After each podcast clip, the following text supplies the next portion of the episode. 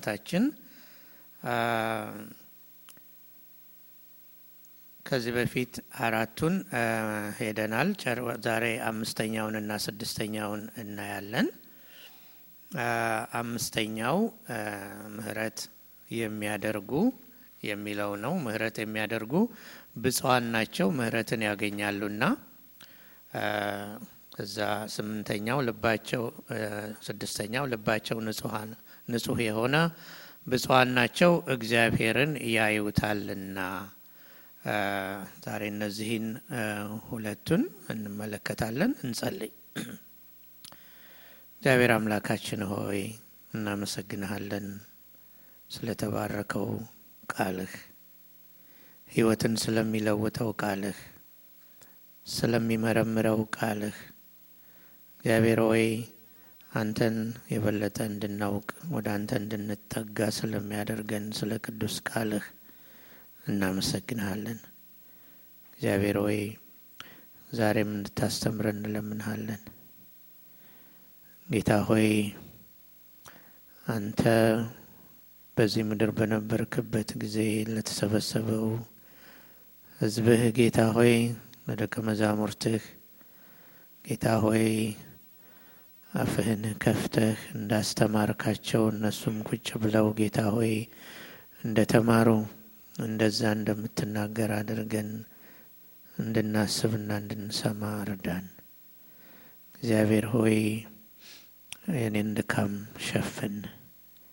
ጌታ ሆይ አቅም ጉልበት ሁነኝ።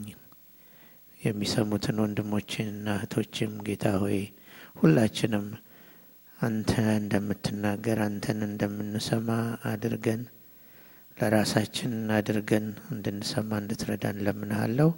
ክብር ሁሉ ተጠቅልሎ በጌታ በኢየሱስ ክርስቶስ ስም ለአንተ ይሁን፣ አሜን። በመጀመሪያዎቹ አራቱ ባህሪያት ማለትም በመንፈስ ድሃ መሆን፣ ማዘንና ማልቀስ፣ የዋህነት እና ጽድቅን መራብና መጠማት እነዚህን አራቱን ባየንበት ጊዜ ጌታ የሚናገረው በቀጥታ ከእግዚአብሔር ጋር ስላለን ውስጣዊ ስለሆነው ግንኙነት ነው። ልባችንን በሚመለከት እኛነታችንን፣ ማንነታችንን በሚመለከት ጉዳይ ላይ ነው። በዚህ በአምስተኛው ላይ ምህረት የሚያደርጉ የተባረኩ ናቸው የሚለው በአምስተኛው ላይ ግን የምናየው ምንድን ነው? ከሰዎች ጋራ ሊኖረን ስለሚገባው ግንኙነት ነው። ከወንድሞቻችን ከእህቶቻችን ጋራ ሊኖረን ስለሚገባው ግንኙነት ነው የሚያተኩረው በዛ ላይ ነው።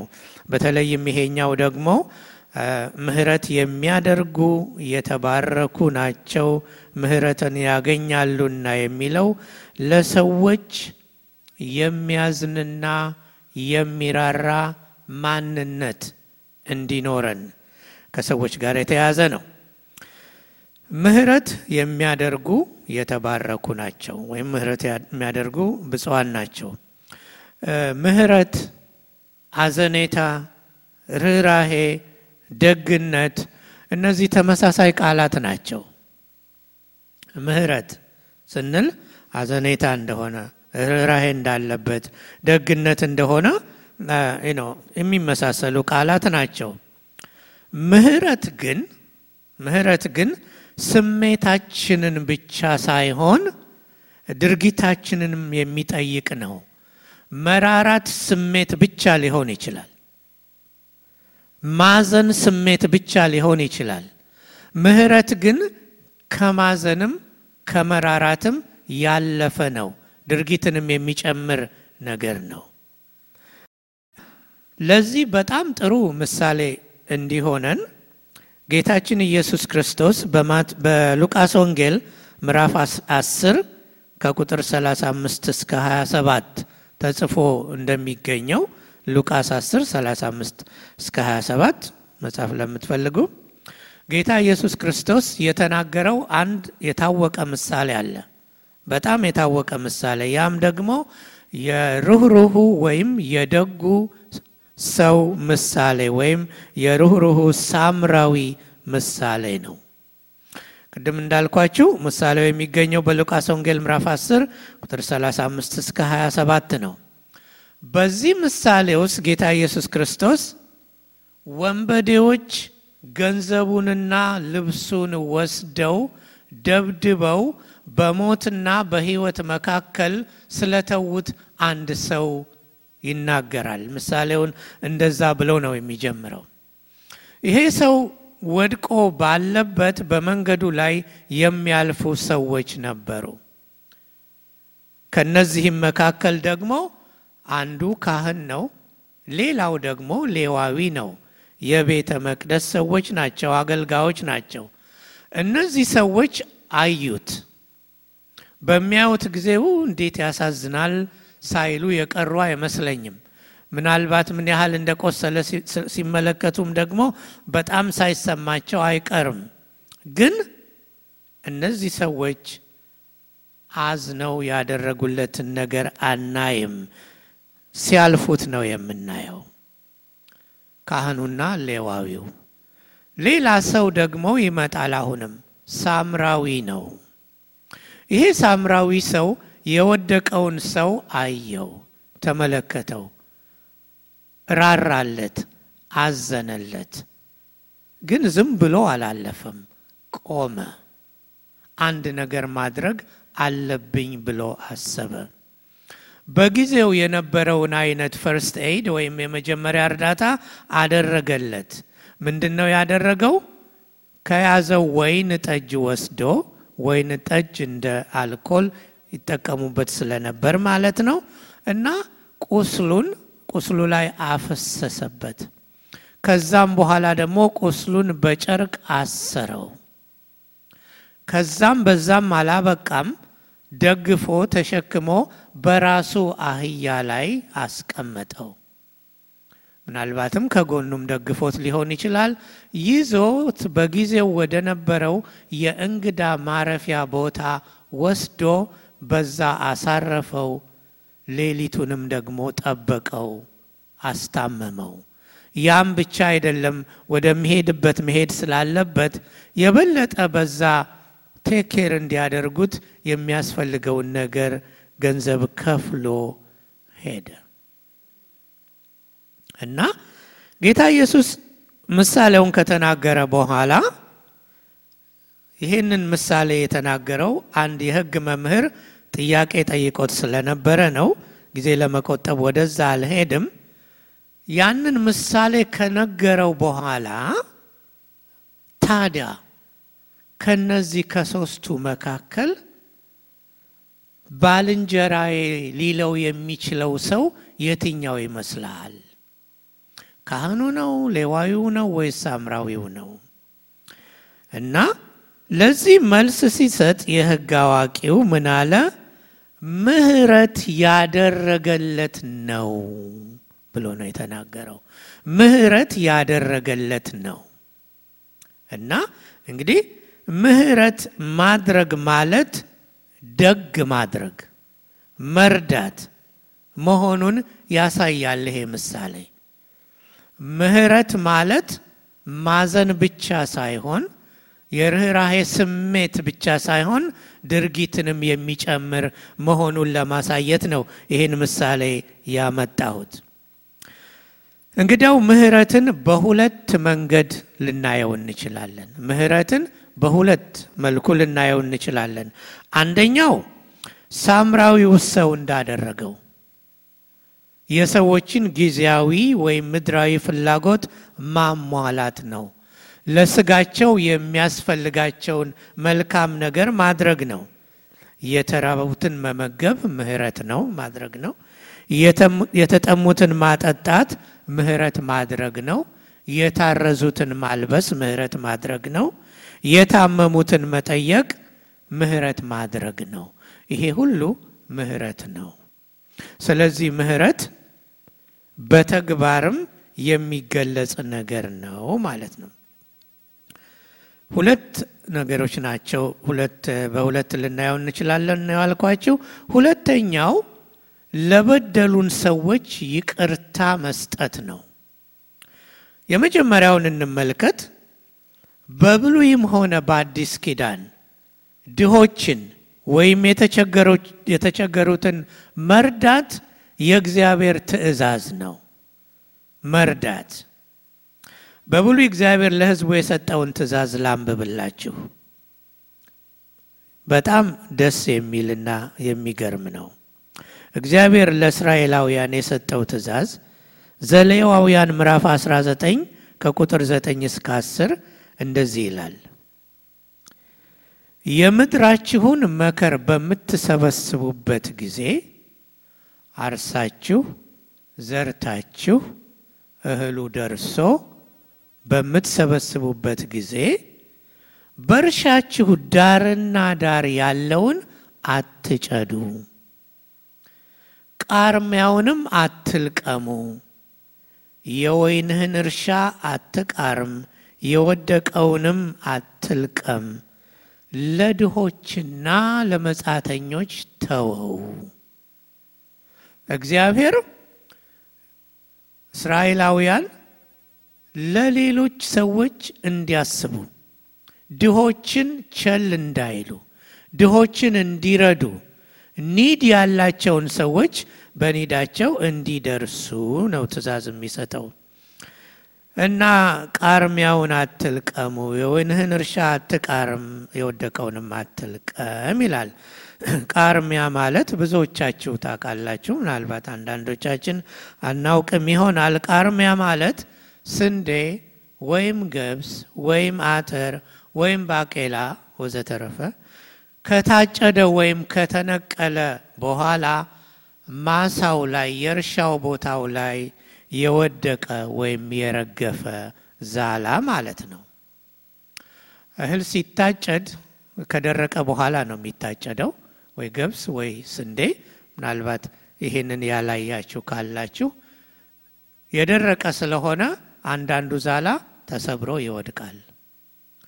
እያጨዱ ነዶ እያደረጉ በነዶ እያሰሩ ነው የሚሄዱት እንጂ ያንን አይለቅሙም፣ ጊዜም የላቸውም እና ያንን እያደረጉ ነው የሚሄዱት።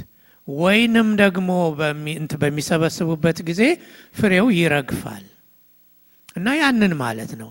ያንን ተዉት እዛው። ለምን በኋላ መጥተው ድሆች ይለቅሙታል። ያንን ማለት ነው። ጥሩ ምሳሌ ከመጽሐፍ ቅዱስ የምታስታውሱት የሩትን ምሳሌ ታስታውሳላችሁ። ወደ ቦኤዝ እርሻ ሄዳ እንዴት እንደቃረመች ወደ ቤቷ ይዛ እንደሄደች እና ይሄ አንድ ትእዛዝ ነው። ሌላ ቦታም ለድሆች የሚያስብ ሰው ምስጉን ነው ይላል። ለድሆች የሚያስብ ሰው ምስጉን ነው። መዝሙር 41 ቁጥር አንድ ላይ ነው። እርሱንም እግዚአብሔር በክፉ ቀን ይታደገዋል ይላል። እግዚአብሔር ሁል ጊዜ ለምናደርገው ማንኛውም መልካም ነገር እግዚአብሔር ዋጋ ይሰጠናል፣ ዋጋ ይከፍለናል። ደግነትን እግዚአብሔር ይባርካል። ስንሰጥ የእግዚአብሔር ቃል የሚለው ስጡ ይሰጣችኋል ነው አይደለም እንዴ? ስለዚህ ደግነት ዋጋ አለው። ለድሆች የሚያስብ ሰው የተመሰገነ ነው፣ የተባረከ ነው። እርሱንም እግዚአብሔር በክፉ ቀን ይታደገዋል ይላል። ሌላም ቦታ እንደዚህ ይላል ኢሳይያስ 58 ሰባት እነዚህ ሁሉ በብሉይ ኪዳን ያሉ ጥቅሶች ናቸው። ምግብህን ለተራበው እንድታካፍለው ተንከራታችሁን ድሃ ወደ ቤትህ እንድታስገባው የተራቆተውን ስታይ እንድታለብሰው የሥጋ ዘመድህንም ፊት እንዳትነሳው ይላል። በብሉይ ኪዳን የተሰጠ ሕግ ነው፣ ግን በአዲስ ኪዳንም ለእኛም የሚሰራ ሕግ ነው። ከአዲስ ኪዳንም ደግሞ እንግዲህ ቅድም እንዳልኳችሁ በብሉይ ኪዳንም በአዲስ ኪዳንም ይሄ መመሪያ ይሄ ሕግ እግዚአብሔር ለሕዝቡ የሰጠው ነው። እንደዚህ ይላል ገላትያ ስድስት ላይ በጎ ነገርን ከማድረግ አንታክት ይልና ይበልጡንም ደግሞ ለሃይማኖት ቤተሰቦች ይላል። ሕያው ቃል እንደዚህ ይለዋል። በሚያጋጥመን እድል ሁሉ በመጠቀም ለሰው ሁሉ በተለይም ለክርስቲያን ወንድሞቻችን ደግ መስራት አለብን ይላል። ጥሩ ትንተና ነው። በሚያጋጥመን እድል ሁሉ። ስለዚህ እንዴት አድርጎ ነው ያቀረበው? መስጠት እድል እንደሆነ። ብዙ ጊዜ ግን እንደዛ እናስብም አይደለም። በሚያጋጥመን እድል ሁሉ ለወንድሞቻችን እንድንደርስ ማለት ነው። ሐዋርያው ዮሐንስ ይህን በተመለከተ በጣም ጠንካራ ቃል ይናገራል። እንዲህ ሲል ይጠይቀናል። አንደኛ ዮሐንስ ምዕራፍ 3 ቁጥር 17 ላይ ታገኙታላችሁ። ማንም ወንድሙ ሲቸገር አይቶ ባይራራለት የእግዚአብሔር ፍቅር እንዴት በእርሱ ይኖራል? ጠንካራ ቃል ነው አይደለም? ወንድሜ ሲቸገር እያየሁ እርዳታ እንደሚያስፈልገው እያወቅኩኝ ችላ ብለው እንዴት ነው እኔ እግዚአብሔርን እወደዋለሁ ማለት የምችለው ማለት ነው።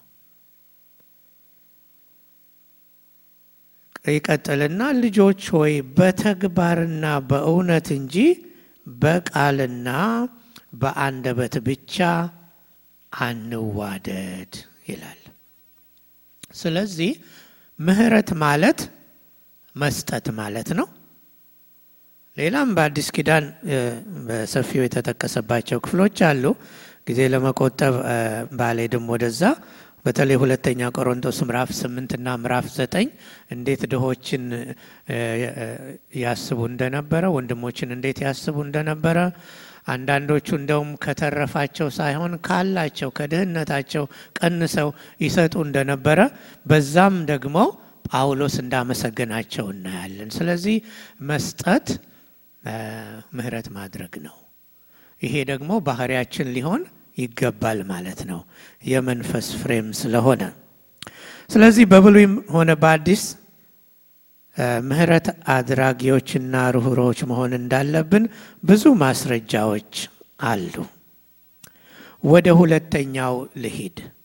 ለበደሉን ሙሉ ይቅርታ መስጠት። ሁለተኛው ምሕረት ማድረግ ማለት ለበደሉን ሁሉ ሙሉ ይቅርታ።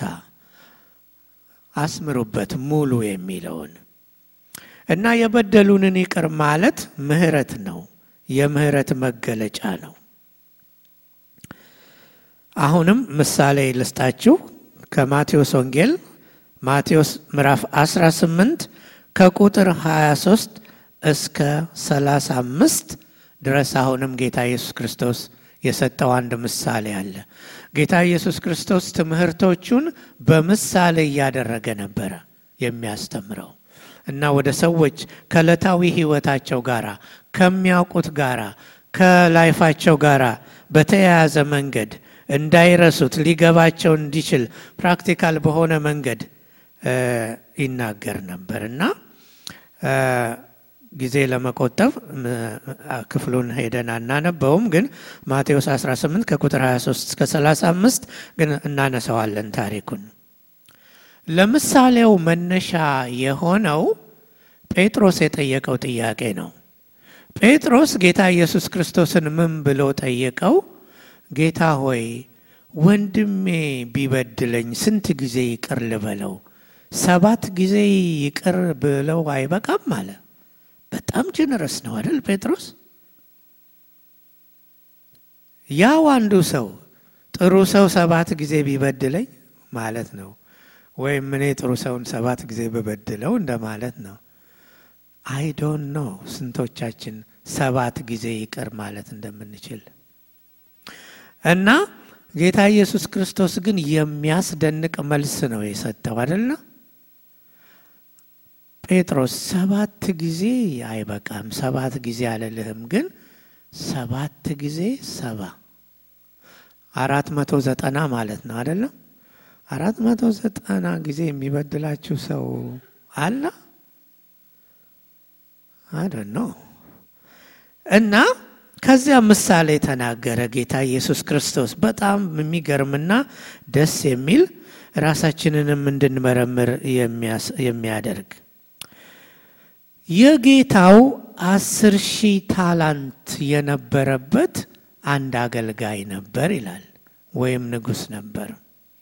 ታላንት የሚለው በጊዜው ይጠቀሙበት የነበረው ገንዘብ ነው። ዛሬ እኛ ብር እንደምንለው ዳለር እንደምንለው ወይም ዩሮ እንደምንለው ማለት ነው። በጊዜው የሚጠቀሙበት ገንዘብ ነበር እና ይሄ ሰው የጌታው አስር ሺህ ታላንት ዕዳ ነበረበት። talent ወደ አሁን ስንመነዝረው በጣም በጣም ብዙ ገንዘብ ነው። ምክንያቱም I think እንዳነበብኩት ወይ ከብር ወይ ደግሞ ከወርቅም ይሰራል እና መጥቶ ሲቆጣጠር እንትና የተባለው አገልጋይ ይሄን ያህል ሺህ talent ዕዳ አለበታል። ከዛ በኋላ ምን አለ ይላል ጌታው ወይም ንጉሱ አልከፈለም። ስለዚህ ያለው ሁሉ ይሸጥ፣ ሚስቱም ልጆቹም ይሸጡና ዕዳው ይከፈል አለ። በጣም የሚያስደነግጥ ነገር ነው አይደለም? ይህን ባለ ጊዜ ግን ያ አገልጋይ መጥቶ ጌታው እግር ላይ ወደቀና ጌታዬ ሆይ እባክ ጊዜ ስጠኝ እከፍላለው አለ። ጌታውም እንዴት አይነት ጌታ ነው! በጣም ደግ ነው፣ ሩህሩህ ነው። አዘነለት ይላል።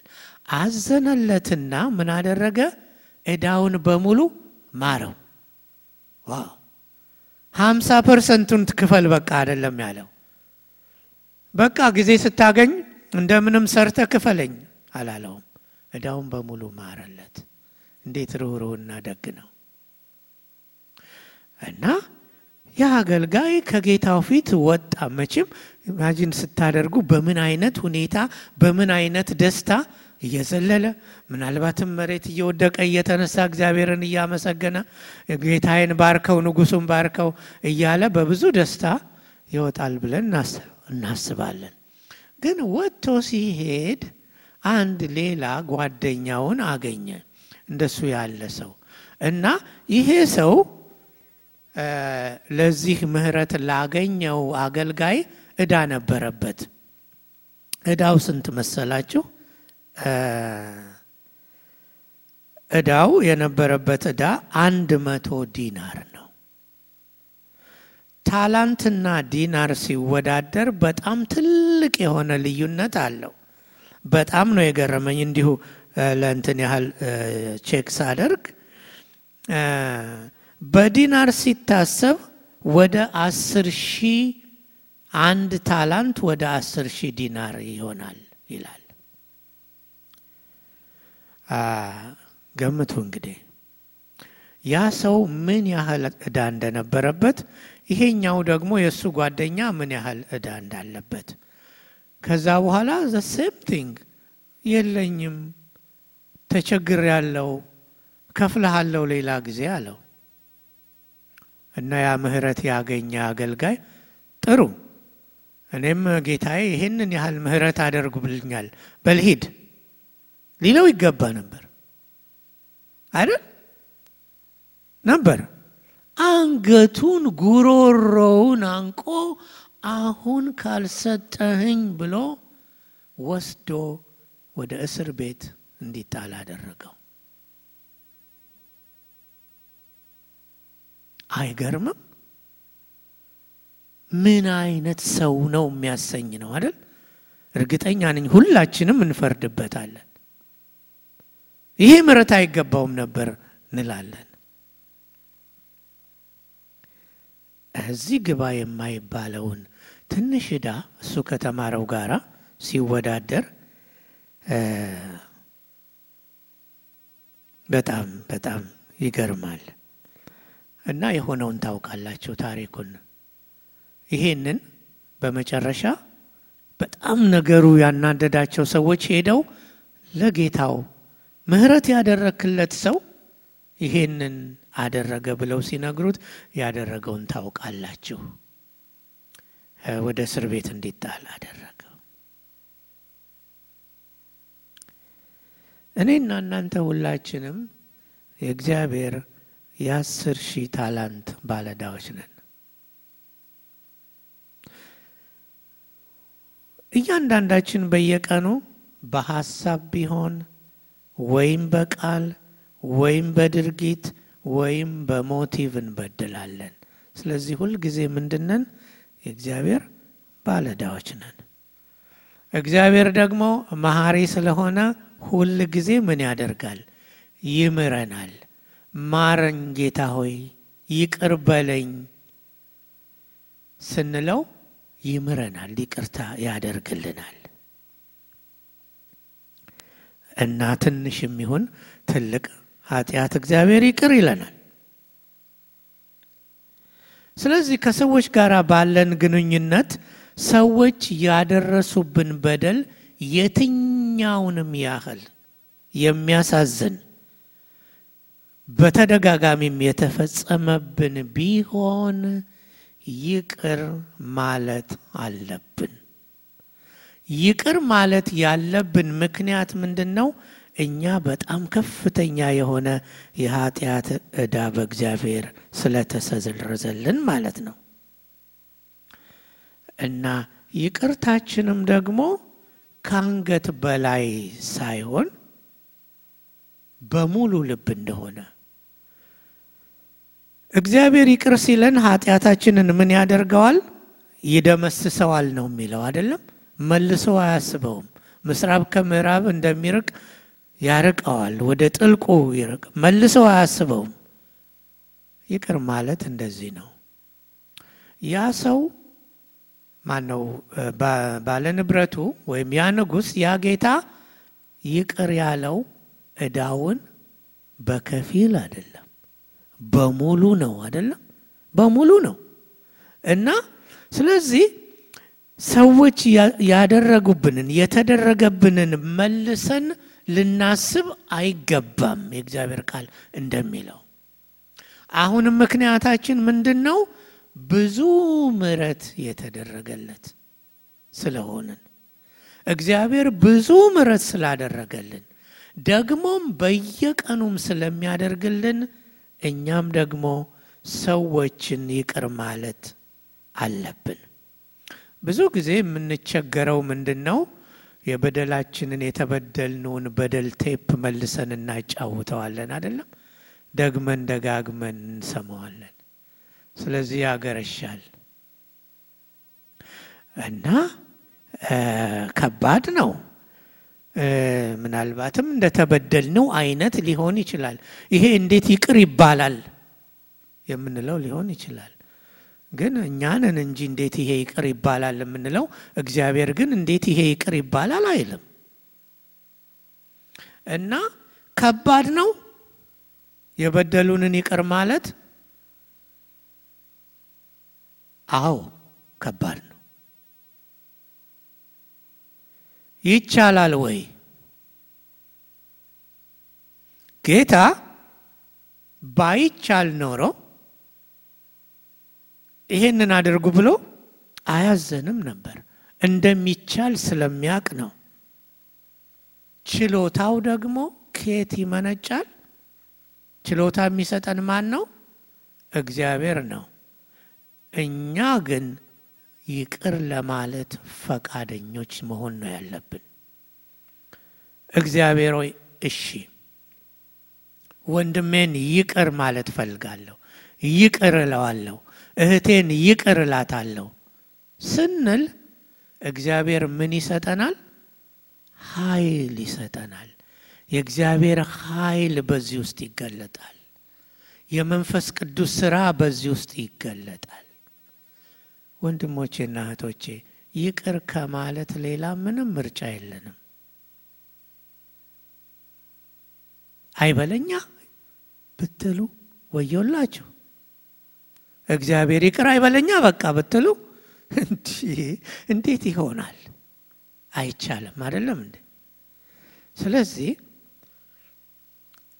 ይህንን እንድናስብ ያስፈልጋል። ምህረት ማድረግ ማለት ሁለት ነገር ነው። አንደኛው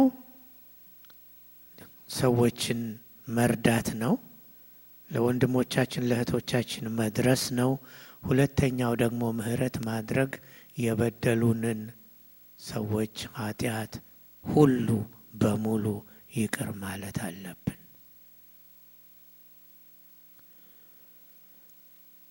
አስቸጋሪ ነው፣ ግን እግዚአብሔር ያስችላል።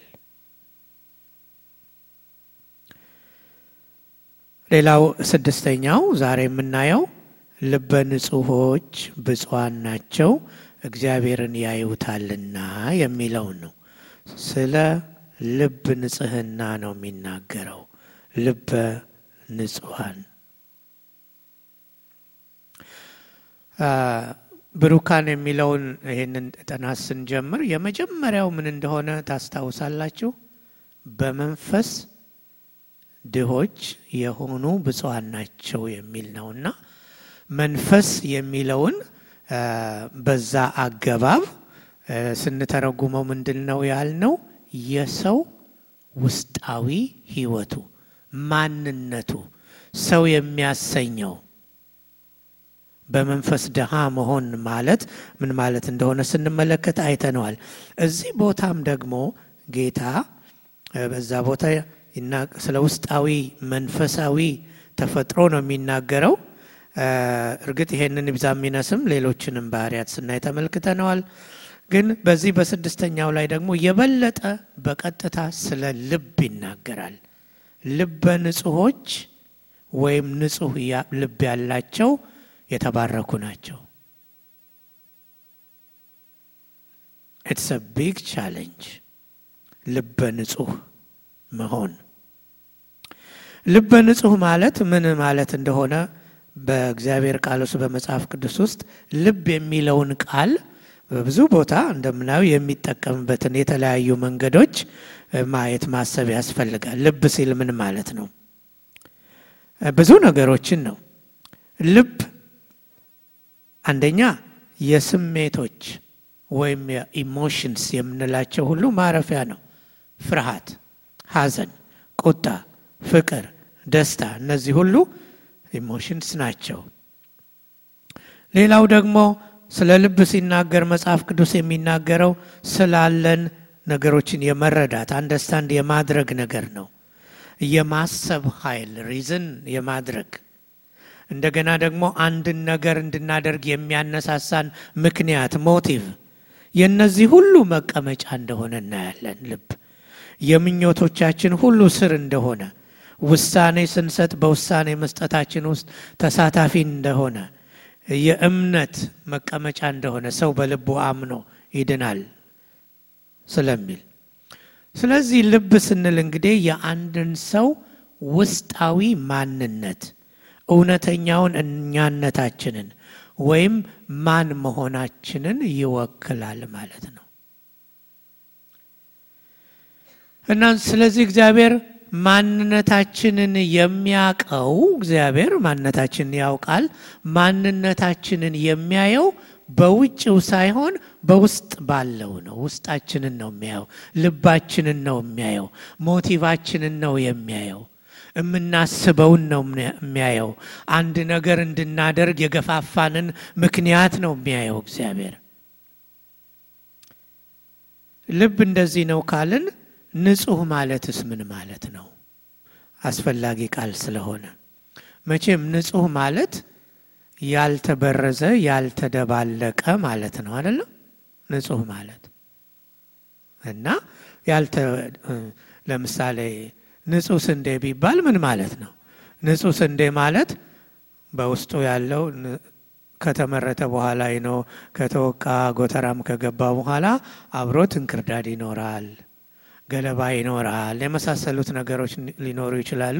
ንጹሕ ስንዴ ነው ሲባል ያ ሁሉ የወጣለት ማለት ነው አይደለም። እናቶቻችን ስንዴ ከማስፈጨታቸው በፊት ምንድን ነው የሚያደርጉት? በደንብ አድርገው ያበጥሩታል። ከዛ በኋላ ሰፌድ ላይ አድርገው ውስጡ ያለውን እንክርዳድ፣ ሌላውም የመሳሰለውን ነገር ሁሉ በሙሉ ያወጡታል አይደል? ደጋግመው ደጋግመው ይህን እናውቃለን። እና ንጹሕ ስንዴ ነው ይባላል። እርግጥ ሀገራችን በተለይ አሁን ችግር አለ። ንጹሕ ቅቤ ነው ተብሎ ውስጡ ምን ይጨመርበታል አሉ? ሙዝ አይደል? ወይም ደግሞ ብዙ ነገሮችን ማለት እንችላለን። ይሄ እኮ ንጹሕ ጤፍ ነው ተብሎ ግን ንጹህ የጤፍ እንጀራ ነው ተብሎ ግን ውስጡ ጤፍ ብቻ አይደለም ያለበት፣ የተደባለቀ ነገር አለበት ማለት ነው አይደለም። ብዙ ምሳሌ መጥቀስ እንችላለን። ንጹህ ወርቅ ሲባልስ ምን ማለት ነው? ወርቅ ደረጃ አለው አይደለም። ንጹህ ወርቅ ሲባል ውስጡ ያለው ቆሻሻ በሙሉ እንዲወጣ በእሳት ውስጥ ያለፈ ማለት ነው አይደለም። ስለዚህ በሚያልፍበት የእሳት ኃይል መጠን ምናልባትም በሚወስደው ጊዜ ያህል ሊሆን ይችላል የሚለካው። ስለዚህ በውስጡ ያለው ቆሻሻ በሙሉ እስኪወገድ ድረስ ማለት ነው። ንጹህ ልብስም ስንል በደንብ የታጠበ ቆሻሻው የወጣለት ማለታችን ነው። ይህንን በሀሳባችን እናያል። እግዚአብሔር ከሁሉ ነገር በላይ የልባችን ነገር ይገደዋል፣ ያሳስበዋል። እግዚአብሔር የሚያየው ሰው እንደሚያይ አይደለም። ይሄንን ነው አይደለም ለሳሙኤል ያለው ለሳሙኤል ያለው ሰው የውጭውን ገጽታ ያያል። የውጭ ገጽታ ይማርከናል አይደለም። እኛ ጠልቀን የማየት አቅምም ችሎታም ተፈጥሮም የለንማ። ከውጭ የምናየው ነገር ይማርከናል። ከውጭ የምናየው ነገር መልክ፣ ቁመና ሊሆን ይችላል፣ አነጋገር ሊሆን ይችላል፣ አለባበስ ሊሆን ይችላል፣ ሌላም ሌላም ነገር ሰው የውጭውን ገጽታ ያያል። እግዚአብሔር ግን ልብን ያያል። እግዚአብሔር ግን ልብን ያያል። ለዚህ እግዚአብሔር የልብ አምላክ ነው የምንለው ለዚህ ነው አይደለም። በጣምም ልንጠነቀቅ የሚያስፈልገው የልባችንን ጉዳይ ነው አይደለም። አንደኛ ሳሙኤል 16 ሰባት ላይ ነው የኃጢአት ሀሳብ ቃልና ድርጊት ሁሉ የሚነሳው የሚመነጨው መነሻው ምንድን ነው? ልብ ነው አደለ እንዴ? ሰው በልቡ አስቦ ነው የሚያደርገው። ሰው በልቡ የተመኘውን ነው የሚያደርገው። ስለዚህ ልብ ንጹሕ እስካልሆነ ድረስ ሕይወት ንጹሕ ሊሆን አይችልም። ሁሉ ነገራችን ንጹሕ ሆኖ ልባችን ግን የቆሸሸ ሊሆን ይችላል። በጣም ቀላል ነው። ራሳችንን ማየት ነው። አቤቱ ንጹሕ ልብ ፍጠርልኝ፣ መርምረኝ፣ ፈትነኝ፣ ልቤንም እወቅ ሲል ዳዊት እንዲሁ አይደለም። ስለዚህ የሚመረመር ነገር ነው ማለት ነው ልብ ሁል ጊዜ አይደለም እና ያልጠራና የሆነ ነገር የተደባለቀበት ሊሆን ይችላል። ድርጊታችን ንጹሕ ሆኖ መልካም ሆኖ ያደረግንበት መንፈስና ምክንያት ንጹሕ ሊሆን ይችላል። አንዳንድ ጊዜ እግዚአብሔርም እኛም ክብሩን ለመውሰድ የምናደርግበት ጊዜ አለ። ለምሳሌ በጣም የሚማርክ ስብከት ብሰብክ ወይም በጣም የሚማርክ ዝማሬ ብዘምር እግዚአብሔር ይከብራል በዛ አይደለም። ግን በውስጡ ደግሞ ልጠነቀቅ የሚገባኝ ነገር ምንድን ነው?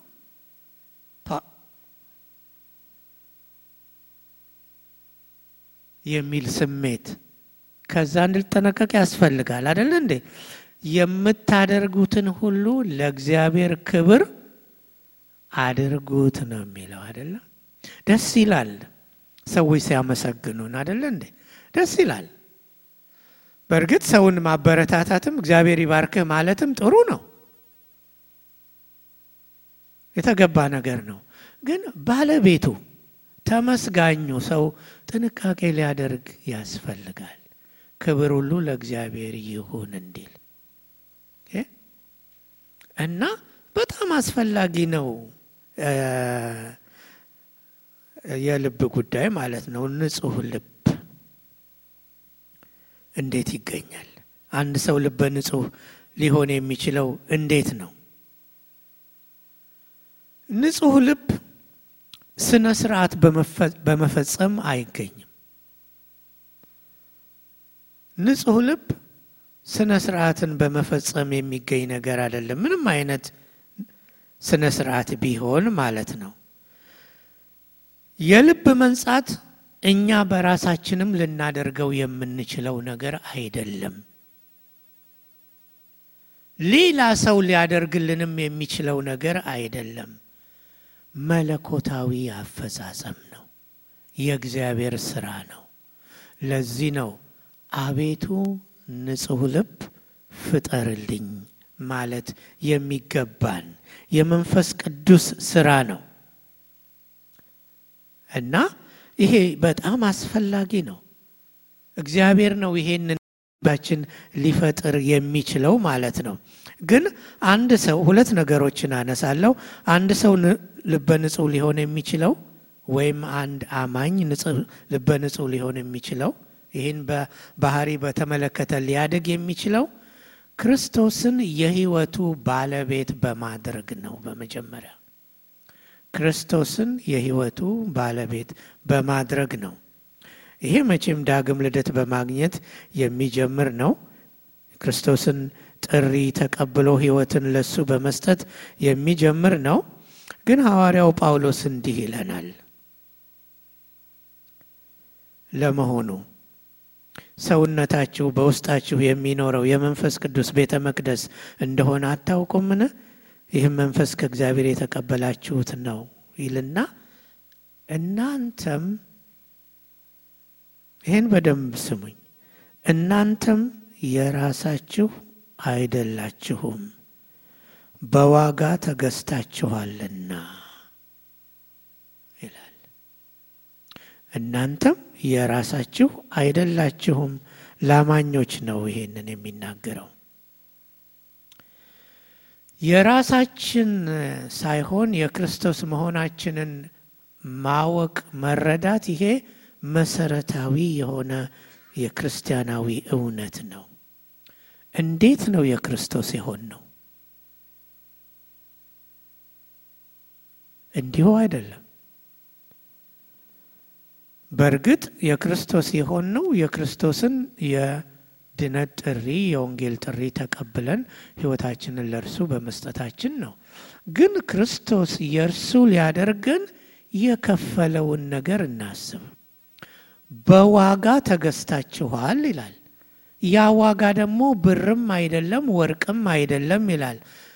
ክቡር የሆነ ንጹሕ የሆነ የክርስቶስ ደም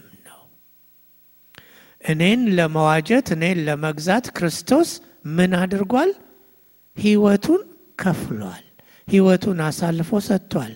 እናንተንም ለመዋጀት ክርስቶስ ደሙን አፍሷል። ሕይወቱን ሰጥቷል። መከራ ተቀብሏል። ስለዚህ የእርሱ ናችሁ፣ የእርሱ ነኝ። እሱ ኦውን አድርጎናል ማለት ነው። ንብረቱ አድርጎናል ማለት ነው። ብዙ ጊዜ ግን የኔም የእናንተም ችግር ምንድን ነው? ያንን እውነት አለመረዳትና አጥብቀን አለመያዝ፣ የራሳችን እንደሆነን አድርገን እንደፈለገን የመኖር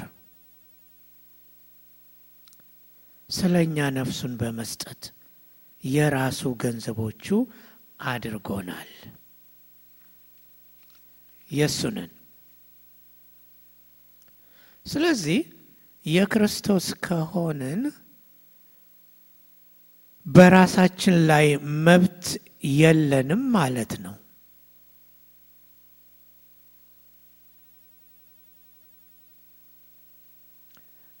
ይሄ እውነት በውስጣችን ጠልቆ ይግባ። በእኛ ላይ መብት ያለው የእኛ ባለቤት ጌታ ኢየሱስ ነው። ጌታ ኢየሱስ የኔ ጌታ እንላለን አይደለም? ጌታ ኢየሱስ ጌታዬ ነው እንላለን አይደለም? አምላኬ ነው ጌታዬ ነው እንላለን። እና እንደምንለው እንዲሆን ማለት ነው። ስለዚህ ቅድም እንዳልኳችሁ ችግሩ የምንኖረው የራሳችን እንደሆነ አድርገን ስለምናስብ ነው። በሌላ ስፍራ ምን ይላል? ሞታችኋል፣ ሕይወታችሁም ከክርስቶስ ጋር በእግዚአብሔር ዘንድ ተሰውሯል ይላል። ሞታችኋል። Physically አለን አደለ እንደ እየተንቀሳቀስን ነው፣ እየሰራን ነው፣ የምናደርገውን ሁሉ እያደረግን ነው። መኖር አላቆምንም።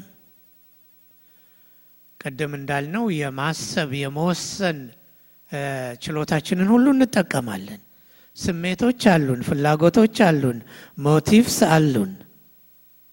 ነገር ግን ልበ ንጹህ ለመሆን ልባችን ንጹህ እንዲሆን እነዚህን ነገሮች ሁሉ በሙሉ ለክርስቶስ ማስረከብ አለብን። የሱ ማድረግ አለብን ራሳችንን ማለት ነው እና የክርስቶስ ለክርስቶስ ባለቤትነት የተገዛ ማንነት። ስለዚህ እኛ የክርስቶስ መሆናችንን ማወቅ የእሱ መሆናችንን ማወቅ ልባችን ንጹህ እንዲሆን ይረዳናል ማለት ነው። ሌላው ልንረዳ የሚያስፈልገን በጣም መሰረታዊ ነገር ከጊዜ አንጻር ትንሽ ፈጠን ለማድረግ ሞክራለሁ። ቅድም የጠቀስኩላችሁ ነው። የልብ መንጻት መለኮታዊ አፈጻጸም እንጂ ሰው ሊያደርገው የሚችለው ነገር አይደለም። የመንፈስ ቅዱስ እርዳታ ያስፈልገናል። እኛም ያስፈልገን ህይወታችንን ለእርሱ መስጠት ነው አይደለም። ህይወታችን የእሱ እንደሆነ አድርገን መቁጠር ነው። እንደዛ ለመመላለስ መጣር ነው እና ግን የእርሱ እርዳታ ያስፈልገናል። ዳዊት እግዚአብሔርን እንዲህ ሲል ይለምነዋል። እግዚአብሔር ሆይ መንገድህን አስተምረኝ፣ በእውነትህም እሄዳለሁ። ስምህን እፈራ ዘንድ ያልተከፋፈለ ልብ ስጠኝ። ያልተከፋፈለ ልብ ስጠኝ፣ አንድ ወጥ የሆነ ልብ ስጠኝ ብሎ እግዚአብሔርን ይለምናል።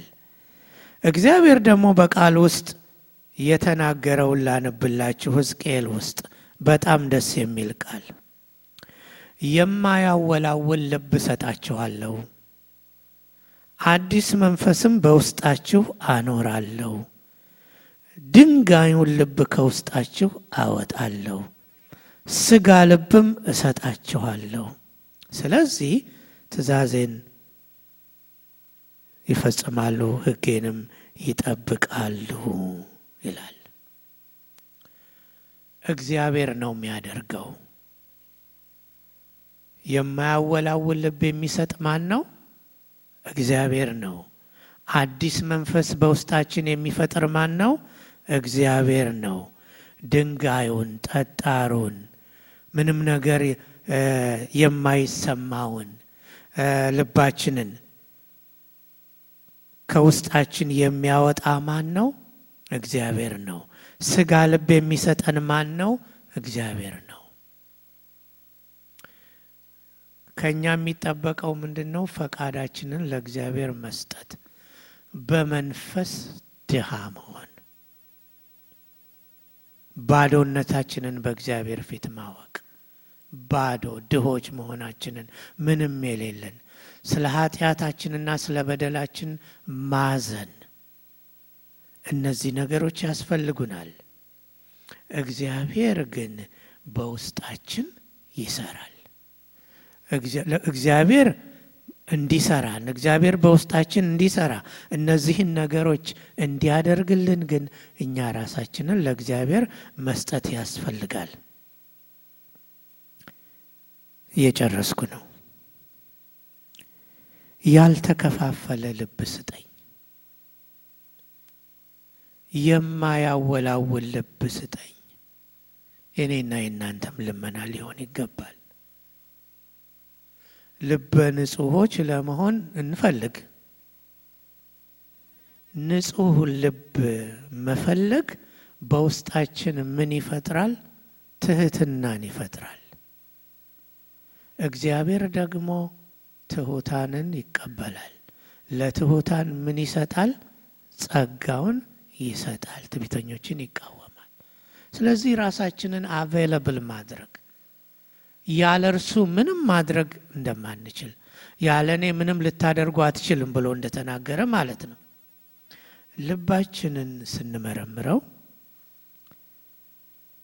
ንጹሕ ሆኖ ካላገኘ ነው የተከፋፈለና የሚያወላውል ሆኖ ካገኘ ነው በመንፈስ ድሆች ወደ መሆንና የሚያዝኑ ወደ መሆን እንመለስ። ያልተከፋፈለ ልብ ስጠኝ፣ የማያወላውል ልብ ስጠኝ፣ አዲስ መንፈስ በውስጤ አኑር፣ ድንጋዩን ልብ ከውስጤ አውጥተህ ስጋ ልብ ስጠኝ። የእኔ ዕለታዊ ጸሎቴ ይሄ ነው። የእናንተስ? እንጸልይ።